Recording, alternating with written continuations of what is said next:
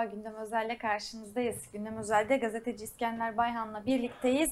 Kendisiyle e, dün Moskova'da gerçekleşen Cumhurbaşkanı Erdoğan'la Rusya Devlet Başkanı Putin arasında e, imzalanan İdlib'teki ateşkesin son bulması e, için imzalanan mutabakatı konuşacağız. E, üç madde vardı. Bu üç maddede neler e, deniyor, ne denmek istiyor? Bundan sonra İdlib'te, özellikle İdlib'te ve Suriye'de Türkiye'nin konumu ne olacak? Süreç nasıl işleyecek? Tüm bunları kendisine soracağız. Hoş geldiniz. Hoş bulduk. Şimdi e, bir mutabakat imzalandı. Bir e, ateşkes sağlanacak buna göre. Ben hemen hatırlamayan izleyicilerimiz için de kısaca o maddeleri okumak istiyorum ve sonra sizin yorumlarınıza geçelim.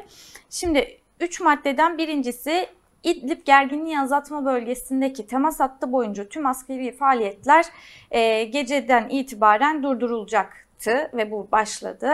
E, ikincisi M4 karayolunun kuzeyinde 6 kilometre ve güneyinde 6 kilometre derinliğinde bir güvenli koridor tesis edilecek. Üçüncüsü de Türk-Rus ortak devriyeleri 15 Mart 2020 tarihinden e, tarihinde M4 karayolunun Serakib'in 2 kilometre batısındaki Turumba e, denen yerden e, Havar'a kadar olan kesim boyunca e, devriyeye başlayacaklar 15 Mart'tan sonra. Şimdi e, hem biraz öncesini de hatırlayarak e, hem de şu maddeler üzerinde özellikle sanıyorum şu ikinci maddeyi biraz konuşmak lazım M4 Karayolu e, maddesini. E, sizin bir değerlendirmenizi alalım. Şimdi şöyle belki genel olarak şöyle bir özet e, geçebiliriz. Geçen pazartesi e, konuştuğumuzdaki tabloda e, üzerinde durduğumuz bir noktaydı o.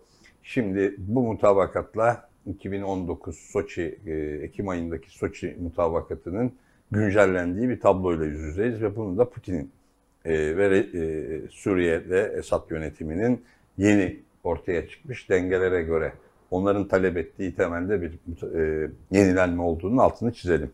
Bu e, anlaşmanın ilk ilk maddesi zaten ateşkes. Her iki taraf e, açısından da e, gitmeden önce söylenmişti bu zaten. Orada bir mesele yoktu. Yani bir ateşkes kararının çıkacağı az çok kestiriliyordu. Ama öbür iki madde şu teknik gibi gözüken iki madde aslında bu Soçi'nin nasıl güncellendiğini içeren iki madde. Yani İdlib'in yeni pozisyonu ne olacak diye e, 2019 Ekim'inde neredeyse tamamı e, HTŞ ve e, SMO diye Suriye e, Milli Ordusu diye Türkiye'nin desteklediği ve Türkiye'nin gözlem noktaları etrafında oluşmuş bir İdlib vardı. E, onların denetiminde bir İdlib vardı. Şimdi neredeyse üçte ikisinin artık Rusya ve Suriye'nin e, Esad yönetiminin kontrolüne geçtiği bir İdlib var. Yani artık o Soçi'deki haritanın üçte biri kaldı e, geriye. Soçi'deki anlaşmada varılan mutabakat. Dolayısıyla o güvenli bölge ve çatışmasızlık bölgesi denen bölge İdlib'in üçte birine kadar, hadi bir buçuğu diyelim, yarısı bile değil yani. Çok şey bir alana e, geldi. Sınırlı bir alana geldi. Bizim de o üzerinde durduğumuz Türkiye'nin yapabileceği büyük olsa kafasında bu var ama bunu Erdoğan bir başarı hikayesiyle, bir zafer hikayesiyle yapmak istiyor. Yani geri çekilecek, kuzeyine, İdlib'in kuzeyine doğru gelecek, sınır boyunda bir bölgeye yerleşip evet. kalacak. Ee, burada İdlib şehir merkezi ile Türkiye sınır arasındaki bölge bu. Yani sınır olarak düşünürsek. Böyle de oldu görünüyor. Küçük bir orada bir e, şey farkı var. Ee, bu anlaşmanın ikinci ve üçüncü maddeleri M4'ün Laskiye ile Serakip arasındaki bağlantı kısmında yaklaşık orası böyle bir tahminen 25 kilometre gibi olduğu söyleniyor. Güney ve kuzeyinden 6 kilometre dersek 12 kilometre yani 300 kilometre karelik bir alanda da Rusya ve Türkiye birlikte, e, birlikte devriye gezecek. Orayı birlikte denetleyecek. Yani Laskiye'nin e, Halep'le e, veya Serakip'le bağlantısını kuran M4 karayolu bölümü de artık e, şeye açılmış olacak e, rejimin geçişine sur veya artık ticaretin veya askeri sivil araçların geçişine açılmış olacak. Bunun güvenliğinin sağlanması da Rusya ile Türkiye'nin sorumluluğunda olacak. Dolayısıyla e, belki şöyle e, şey yapılabilir, e, mutabakatın bu iki, ikinci ve üçüncü maddesi, Türkiye 2019 Ekim'indeki Soçi'ye geri dönelim diyordu. E, Lavrov e, artık böyle olmaz sahadaki yeni durum neyse ki bu saha lafı da can sıkıcı bir laf ama hep böyle konuşuluyor. Yani haritadaki diyelim onu e, Suriye topraklarında o çatışma bölgelerindeki yeni durum neyse onunla mutabık kalınacak o yeni e, şeyi belirleyecek sınırları belirleyecek diyordu. E, ama bir yandan da İdlib'in tamamında Türkiye'nin varlığının BM e, e, ilkelerine, BM sözleşmesine aykırı olduğu ve aslında Türkiye'nin İdlib'den tamamen çekilmesi gerektiğini söylüyordu. Dolayısıyla e, bunlar olmadı ama e, büyük oranda Türkiye'nin artık e, Serakip ve M4'ün kuzey kısmına yerleşmiş ve çok sıkışmış bir halde bulunan bir coğrafyada e, HTŞ ile ve e, SMO ile beraber o bölgeyi tutacağı, e, M4'ün kuzey ve güneyini de Rusya ile beraber denetleyeceği bir tablo çıktı. Serakip bu arada tabii çok kritik oldu. 6 defa son 10 gün içerisinde 6 defa el değiştirdi. Ve en son noktada bu mutabakatla e, yani bu Moskova'daki anlaşmayla artık e, Suriye yönetiminin sorumluluğuna kaldı. Onun şeyi kabul edilmiş oldu. Bu da tabii en kritik şeylerden birisi. Çünkü bu 34 askerin ölümünün de e, gerçekleştiği bölgeydi o. Serakip kimin elinde olacak çatışmasıydı bu. Dolayısıyla bu da böyle olmuş oldu. Şimdi onun için de tepkiler geliyor tabii. Evet. Boşa mı Yani evet asker? biz de aslında tam gelen tepkiler e, gibi soralım aslında soruyu hiç değiştirmeden. Peki şimdi bu kadar saydık mutabakatı dedik imzaladılar ateşkes sağlandı. E, bu kadar asker niye öldü? Evet maalesef bu soru tabii kritik bir soru. Yani hükümetin verdiği yanıta, Erdoğan'ın verdiği yanıta ve son olarak Tansu Çiller'in verdiği yanıta bakarsanız Urfa'da ve Hatay'da savaşmamak için öldü gibi bir saçma sapan bir yanıt veriliyor. Yani demek ki şimdi bu anlaşmaya göre artık savaşılırsa bundan sonra Urfa'da ve Hatay'da savaşılacak yani. Demek ki diyorsunuz ama e, maalesef bu tip hege- hegemonya savaşlarında bu tip e, başka ülkelerin sınırlarını geçip o ülkelerin iç savaşlarına müdahale edip oralarda hak iddia etme gibi bir saldırgan politikalarda aslında bunun adı başkadır da çok net bir kelimeyle ismi var bunun ama bunu söyleyemiyoruz işte. Böyle de bir memleket olduğu için. Ama anlayan anlıyor bunu artık memlekette. Herkes vatandaş bile anlıyor anketlere bakarsak. Bu tip durumlarda maalesef ki acılar boşa çekilir ve bu askerlerde e, öyle söylendiği gibi o büyük büyük propagandada söylendiği gibi hiç ölmeden bu mutabakat imzalanabilirdi. Bir ay içerisinde 64 asker benim bildiğim 64 asker öldü e, o bölgede ve bu mutabakat aslında bu ölümlerin yaşanmadan da e, bu son varılan mutabakatın hatta bundan daha iyisinin bile en azından tırnak içinde varılabileceğini ve ateşkesin sağlanabileceğini gösteriyordu. Aslında bu ne işimiz var e, İdlib'de ya da Türkiye'nin ne işi var İdlib'de? Türkiye'nin İdlib'de bulunmasının savunulacak bir tarafı yok diye daha gittikçe artan e, tepkinin veya e, halkın e, değerlendirmelerinin, iş- işçilerin, emekçilerin, gençlerin, de, e, yurttaşların değerlendirmelerinin ne kadar haklı olduğunu gösteren bir tabakat oldu. Ve onun e, o soru aslında onunla birlikte sorulduğunda anlamlı oluyor. Yani bu e, İdlib meselesinde ki bence bundan sonrası da hala çözülmüş değil. Onları konuşuruz. Riskler devam ediyor ama Türkiye'nin çekilmesinin, İdlib'den çıkmasının ne kadar mantıklı olduğunu gösterdi bu tabakat yani. Bu açıdan bile. Bu kadar asker ölmeden bu silah e, İdlib'den çekilinebilirdi ve Rusya ile değil doğrudan Esad'la İdlib'in geleceğinin ne olacağı ve orada yaşayan halkın milyonlarca e, Suriyelinin olduğundan bahsediliyor. Oradaki SMO ve e, HTŞ dışında, oradaki cihadist örgütler dışında orada yaşayacak halkın durumunun ne olacağı ve diğer örgüt e, Türkiye'nin Suriye ile olan sınır probleminin de nasıl çözülebileceğine dair çok daha gerçekçi bir anlaşmayla bu iş halledilebilirdi. Kimsenin de burnu kanamazdı. En azından e, Türkiye cephesinden e, bir tek bile asker ölmeden bu iş halledilebilirdi. Ama Türkiye tabii destanlar yazarak bu işleri hallettiği için hükümet e, ve Erdoğan Şehitler Tepesi'ni boş bırakmadan bu işleri halledeceğine emin ettiği için böyle oluyor bu işler yani. Evet. Peki e, şimdi Soçi güncellendi diye sürekli bahsediyoruz ya az önce siz de hatırlattınız, değindiniz. E, So- Soçi neden güncellendi? Neden Soçi'ye uyulmadı da e, tüm bunlar yaşandı ve şimdi yeniden bir güncellenme gerekti? Evet bir kere şunu söyleyelim bir kere. Soçi bile Türkiye'nin Suriye sınırları içerisindeki e, halklar açısından her iki ülke yurttaşları açısından anlamsız, gereksiz ve e, acı çektirmekten başka hiçbir işe yaramayan, kaos ve belirsizlik yaratmaktan başka hiçbir işe yaramayan varlığının e, artık giderek değişmesi gerektiğine yönelik bir e, tartışmanın mutabakatıydı Soçi. Yani Adana mutabakatının atıfta yapılıyordu, Astana sürecinin atıfta yapılıyordu. Hep Suriye'nin toprak bütünlüğüne atıf yapılıyordu. Suriye'nin toprak bütünlüğüne saygı duyuyorsa çekilip gideceksin oradan ya. Çekeceksin askerini oradan. Ve başkalarının da çekilip gitmesini savunacaksın. Oturup Esad'la belki de o açıdan veya Suriye yönetimi veya Suriye halkına diyeceksin ki Amerika'da çeksin gitsin, İran'da, Rusya'da çeksin gitsin. Sizin kaderiniz için gerçekten sizin geleceğinizi tayin etmeniz için bunun bu temel bir koşul diyeceksin. Ama bunu demeyip de ben kendi sınırlarım İdlib'den başlıyor, şuradan başlıyor, Afrin'den başlıyor falan diye başlayınca siyaset bu anlayışın gelip dayandığı sınırdı Soçi. Ha, buradan ötesi yoktu. Zaten oradan geriye doğru gelinecekti. Onun için Soçi'nin güncellenmesi kaçınılmaz oldu. Bir kere çok böyle özler düşünürsek M4 ve M5 gibi iki önemli karayolu, bu basitçe karayolu diye düşünmemek lazım. Yani bu yol değil yani. Düşünün ki İstanbul'la Ankara otobanı arasında bağlantıyı kesmiş birileri gelmiş. Ya da İstanbul-Ankara otobanının Bolu'sunu, Bolu ayrımını, Bolu bölgesini, başkası Sakarya'yı, başkası Kocaeli'ni, başkası e, Abant'ı, başkası Ankara'da, Adana sapağında başkası tutuyor güvenliğini ve oralara sen gümrük gibi geçiyorsun. Bu aslında bu hayatın kopuşu demektir. Yani Halep'le Şam arasında veya Suriye'nin e, e, doğusuyla batısı arasındaki hayatın beş defa kesilmesi demektir. Bu geçimler demek. de başka güçlerin Tabii bu yaşayamamak tutması. demektir. Tabii iç savaşın önemli bir şeyidir bu yani. Aslında nasıl diyelim tahribat nasıl büyük bir tahribat yarattığı ifadesidir.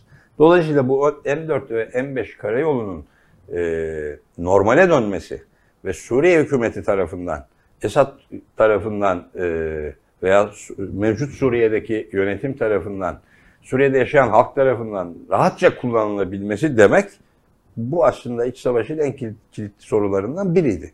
Yani e, egemenlik çatışmasının en kilit sorularından biriydi. Dolayısıyla Soçi'deki e, ilk adım da bunu sağlamak üzere atılmış bir adımdı yani.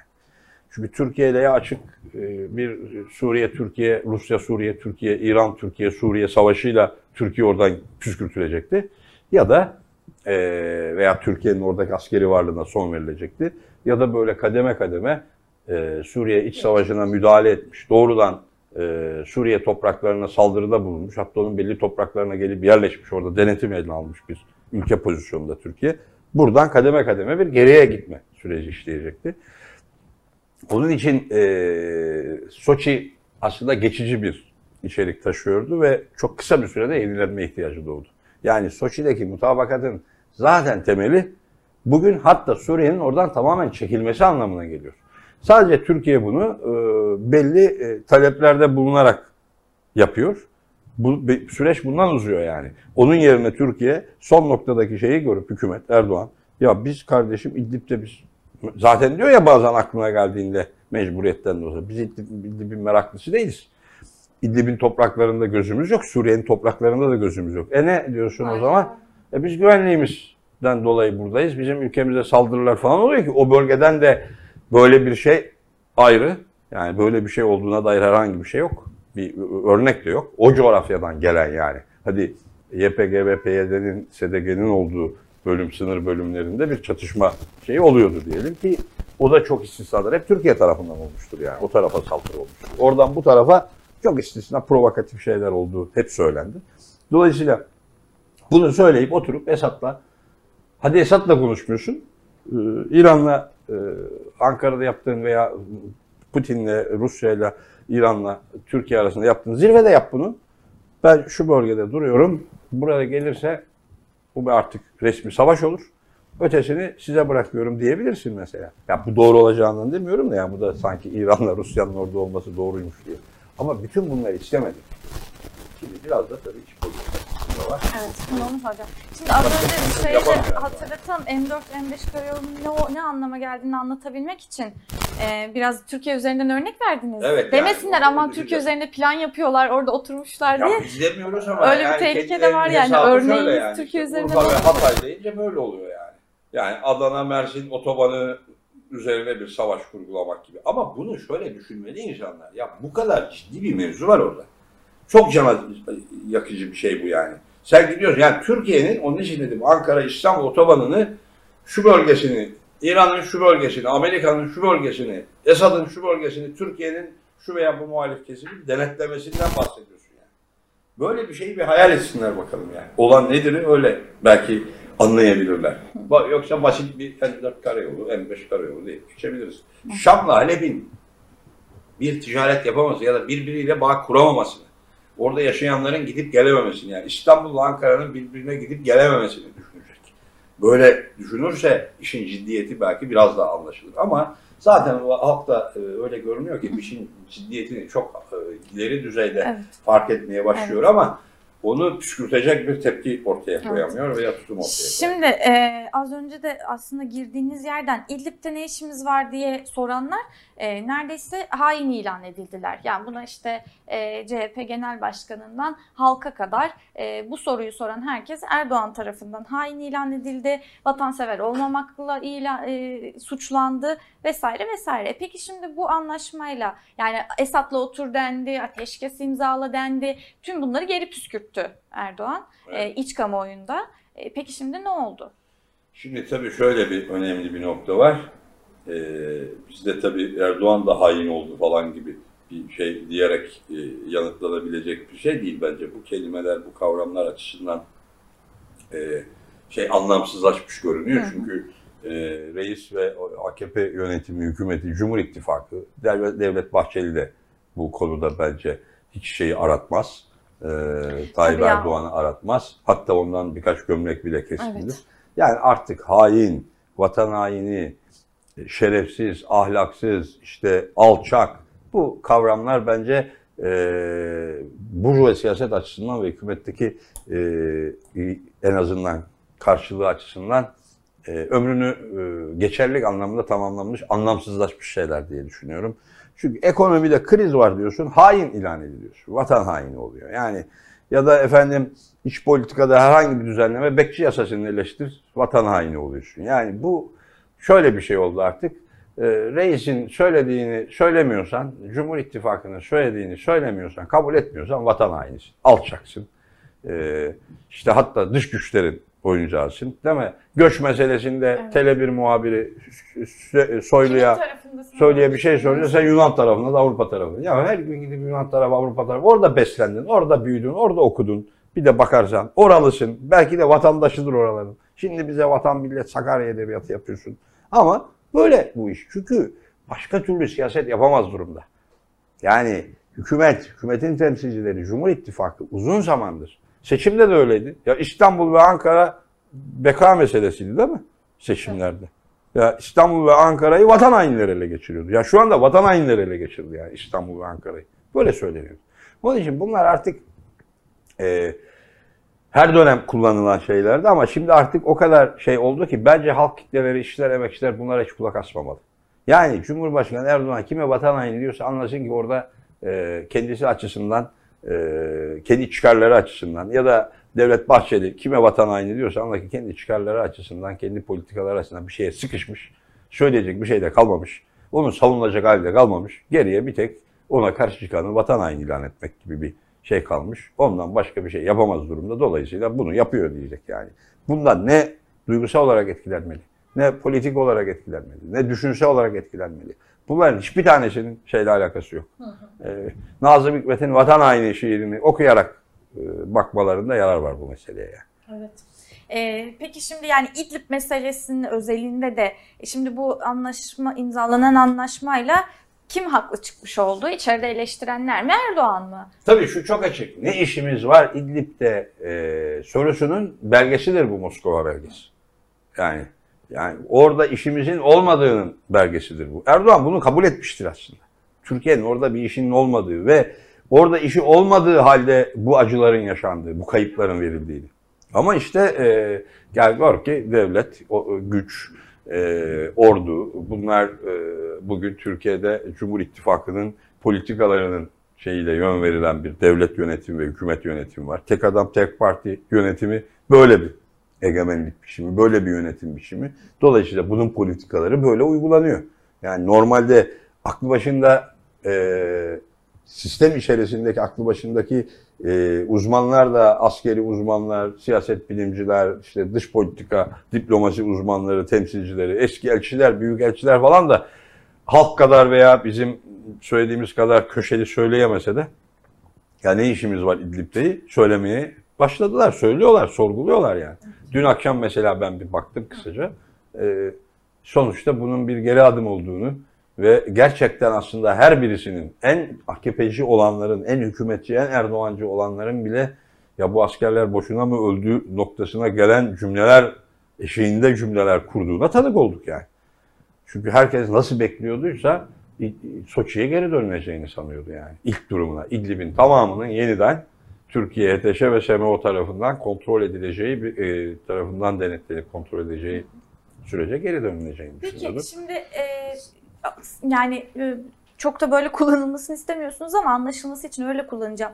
Sağdaki güçler e, yani kim kastediyoruz? Az önce verdiğiniz örnekleri işte HTŞ'yi, SEO'yu, işte cihatçı örgütleri. E, bunlar bu mutabakata uyarlar mı sizce ya da buradan Türkiye'yi sıkıştırmazlar mı? Şimdi kritik şey e, Moskova Anlaşması açısından kritik bir başka yönü e, sorduğunuz yön. Şimdi bu da şöyle denebilir. Üç başlık var aslında orada. Bir, e, Çavuşoğlu durum sık sık söyledi. E, bütün terör örgütleri e, temizlenecek diye. Çok üzerine vurgulayarak söyledi. İşte bu cihadist örgütler, silahlı örgütler, en başta HTŞ ve e, Suriye muhalefeti, muhalif Suriye ordusu. Çünkü muhalif Suriye ordusunun içinde bulunan örgütlerin yarısını Rusya terör örgütü olarak Suriye hükümeti ve İran terör örgütü ilan etmiş durumda. Bunların bir kısmını Türkiye'de terör örgütü ilan etmiş durumda. Dolayısıyla birinci problem bunların ne olacağı konusu ve burada herhangi bir çözüm yok. Yani bunların silahsızlandırılmaları, kendi şeyleriyle sivil hayata katılmaları gibi bir tutumu kabul etmedikleri sürece ki kabul etmeyecek kesimler var. Ee, bunların ne olacağı belli değil. Ama bu anlaşmayı büyük oranda kabul edecek olanlar e, aynen kuzeyine çekilecekler. E, M4'ün o güvenli bölge, o dediğimiz koridordan Serakib'in de kuzeyinde kalan o üçte biri İdlib'in üçte birine çekilecekler ve orada duracaklar. Şimdi gözüken o. İkinci nokta milyonlarca insandan söz ediliyor. Şimdi hiçbir rakamın gerçek olup olmadığını da anlayamıyoruz ama sonuçta orada yüz binlerce e, Suriyelinin yaşadığı gerçek. Bunun göç baskısı çok daha fazla olacak ve yine Çavuşoğlu'nun söylediğine bakılırsa başarılabilirse eğer e, o yüz binlerce sıkışmıştık sadece o kuzeyde değil iç bölgelere doğru da yani artık Esad'ın denetiminde olan bölgelere doğru da kaydırılacak. Orada sivillerin güvenliği ve yaşam şeyi savunulacak. Hatta sadece onlar değil daha önce gitmiş olanların da geri dönüşü için bir çalışma, Çalışma yapılacak. Üçüncü kritik noktada belki bu açıdan e, bundan sonraki süreçte öyle bir durum var ki orada mevzilenme var ki sık sık provokatif şeyler e, ortaya çıkacak. Bunu kabul etmeyen e, kesimler e, veya örgütler sık sık pro- provokatif girişimlerde bulunacak. Ama bunun bir Türkiye-Suriye-Rusya savaşına yol açması konusundaki ihtimal daha da azaldı. Yani buna dönüştürecek bir şey olmasını engelleyecek bir koordinasyon olacak aralarında. Ki Erdoğan'ın o e, Suriye Esad'la görüşüldü mü, Esad'la anlaşıldı mı falan gibi bir sızan e, evet. videosu da var ya. Böyle bir koordinasyon olacak. E, ama bir soru açıkta kalacak. Bu provokasyonlar Türkiye'nin oradaki askeri birliklerine de yönelebilir mi? E, ve Türkiye'nin hatta içine bu işte Urfa Hatay dedikleri hikayede aslında bugüne kadar ittifak ettikleri cihadistler dönüp Urfa'yı ve Hatay'ı tehlikeli hale getirebilir mi? Bu gibi bir e, riski de taşımış olacaklar.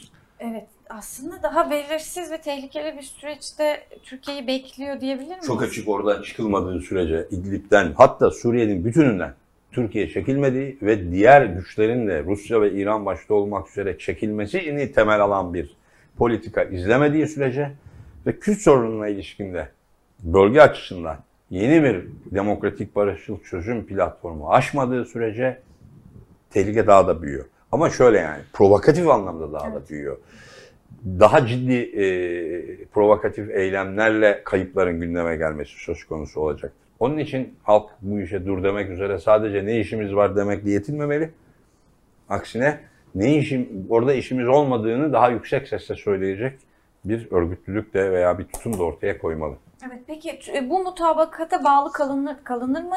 Yani sizce Türkiye böyle bir güven veriyor mu? Yani Türkiye bence bu, bu mutabakata bağlı kalmak ister. Yani e, bu mutabakatı e, korumak ister. E, ama Rusya ile Suriye e, bir süre kalır ve bir süre sonra İdlib'den gidilmesi gerektiğini tartıştırmaya devam eder. E, ve bir de e, cihadist örgütlerin bir kısmı bu mu- mutabakatı tanıyor gözükse de her an bozulması için uğraşır, Türkiye'yi sıkıştırır. Ama bence Türkiye en çok bağlı kalmak isteyen e, şey AKP ve Erdoğan yönetimi olur, hükümeti olur. E, çünkü bu e, şunu gösterdi e, bütün gelişmeler. Bu mutabakatların her biri yenilendiğinde e, Türkiye'nin durumu bakarsan içeride yani sürdürülen politikanın yanlışlığı, anlamsızlığı, manasızlığı ve Türkiye'ye hiçbir şey kazandırmadığı gerçeği daha fazla görülüyor. Dolayısıyla hiç olmasa buradan şey olmasın diye Erdoğan bu mutabakatın işlemesini ister. Sürekli bu sınır boylarında sorunlarla uğraşmaktan e, hoşlanıyor hükümet yani. İçerideki egemenliği için büyük bir dayanak olarak görüyor bence onu. Başka da bir karşılığı yok zaten. Peki yine içerideki e, işte bu İdlib e, hava saldırısından sonra ortaya çıkan e, mülteci ve göçmenleri sınıra gönderme hali. Yani şimdi hala sınırlarda bekliyorlar. Orayı nasıl çözecek sizce? Avrupa ile nasıl halledecek o meseleyi? Valla o konuda da e, bu işi çözebilmesinin şeyleri var, kanalları ama bu şimdi belki ayrı bir başlık olarak Hı hı, konuşabiliriz ama evet. e, bunun yansıması olarak Avrupa ile şimdi ABD ile yapılan açıklamalar, özellikle ABD'den gelen açıklamalar, şimdi mesela Çavuşoğlu'nu ben Pompeo sabırsızlıkla bekliyoruz diye açıklama yapmış mesela. E, şimdi bu yeni mutabakattan sonra Moskova mutabakatı ve onun bu önümüzde 15 Mart'a kadarki ayrıntılarının e, belirlenmesinden sonra daha ayrıntıları belirlenecek çünkü. Büyük olasılıkla bu süreçlerinde bir Avrupa ile şeyle de trafik sürecek. Türkiye şimdi göçmen çağrısıyla bu çağrıyla kendi başına ne kadar büyük bir iş açtığının da farkında. Ama bunlar dediğim gibi bunlar bizim için geçerli. Bizim durduğumuz yer. Halkın, emekçilerin e, veya halkların çıkarlarının durduğu yerden bakarsan öyle. Süleyman Soylu'nun, Erdoğan'ın, Bahçeli'nin çıkarlarının ve onları destekleyen kapitalistlerin çıkarları arasında bakarsan bunlar iyi şeyler yani zaten. Süleyman Soylu'ya baksana 500 bin göçmen de gelsin, yığılsın. Binlercesi, on binlercesi orada perişan olsun. Hiçbir önemi yok. Böyle sosyal medyada bile tweetler atıyorlar artık. Yani. Çok teşekkür ediyorum değerlendirmeleriniz için. Ben teşekkür ediyorum. Ha, bu Kolaydan arada Barış ve Oda TV e, ve e, iki e, yayın Barış yönetmeni Derkoğlu. ve Barış Derkoğlu ve Haberleri e, Evet. tutuklandı. e, yayın yönetmeni olan arkadaşlarımız Oda TV'nin yayının durdurulması meselesini de bu vesileyle içerideki bu antidemokratik e, baskıların nasıl devam edeceğinin bir yansıması olarak görelim ve bir an önce bu karardan da vazgeçilmesini e, talep edelim ve geçmiş olsun diyelim kendilerine. Evet, teşekkür ediyoruz. Evet, gündem özelim günlük sonuna geldik. Görüşmek üzere.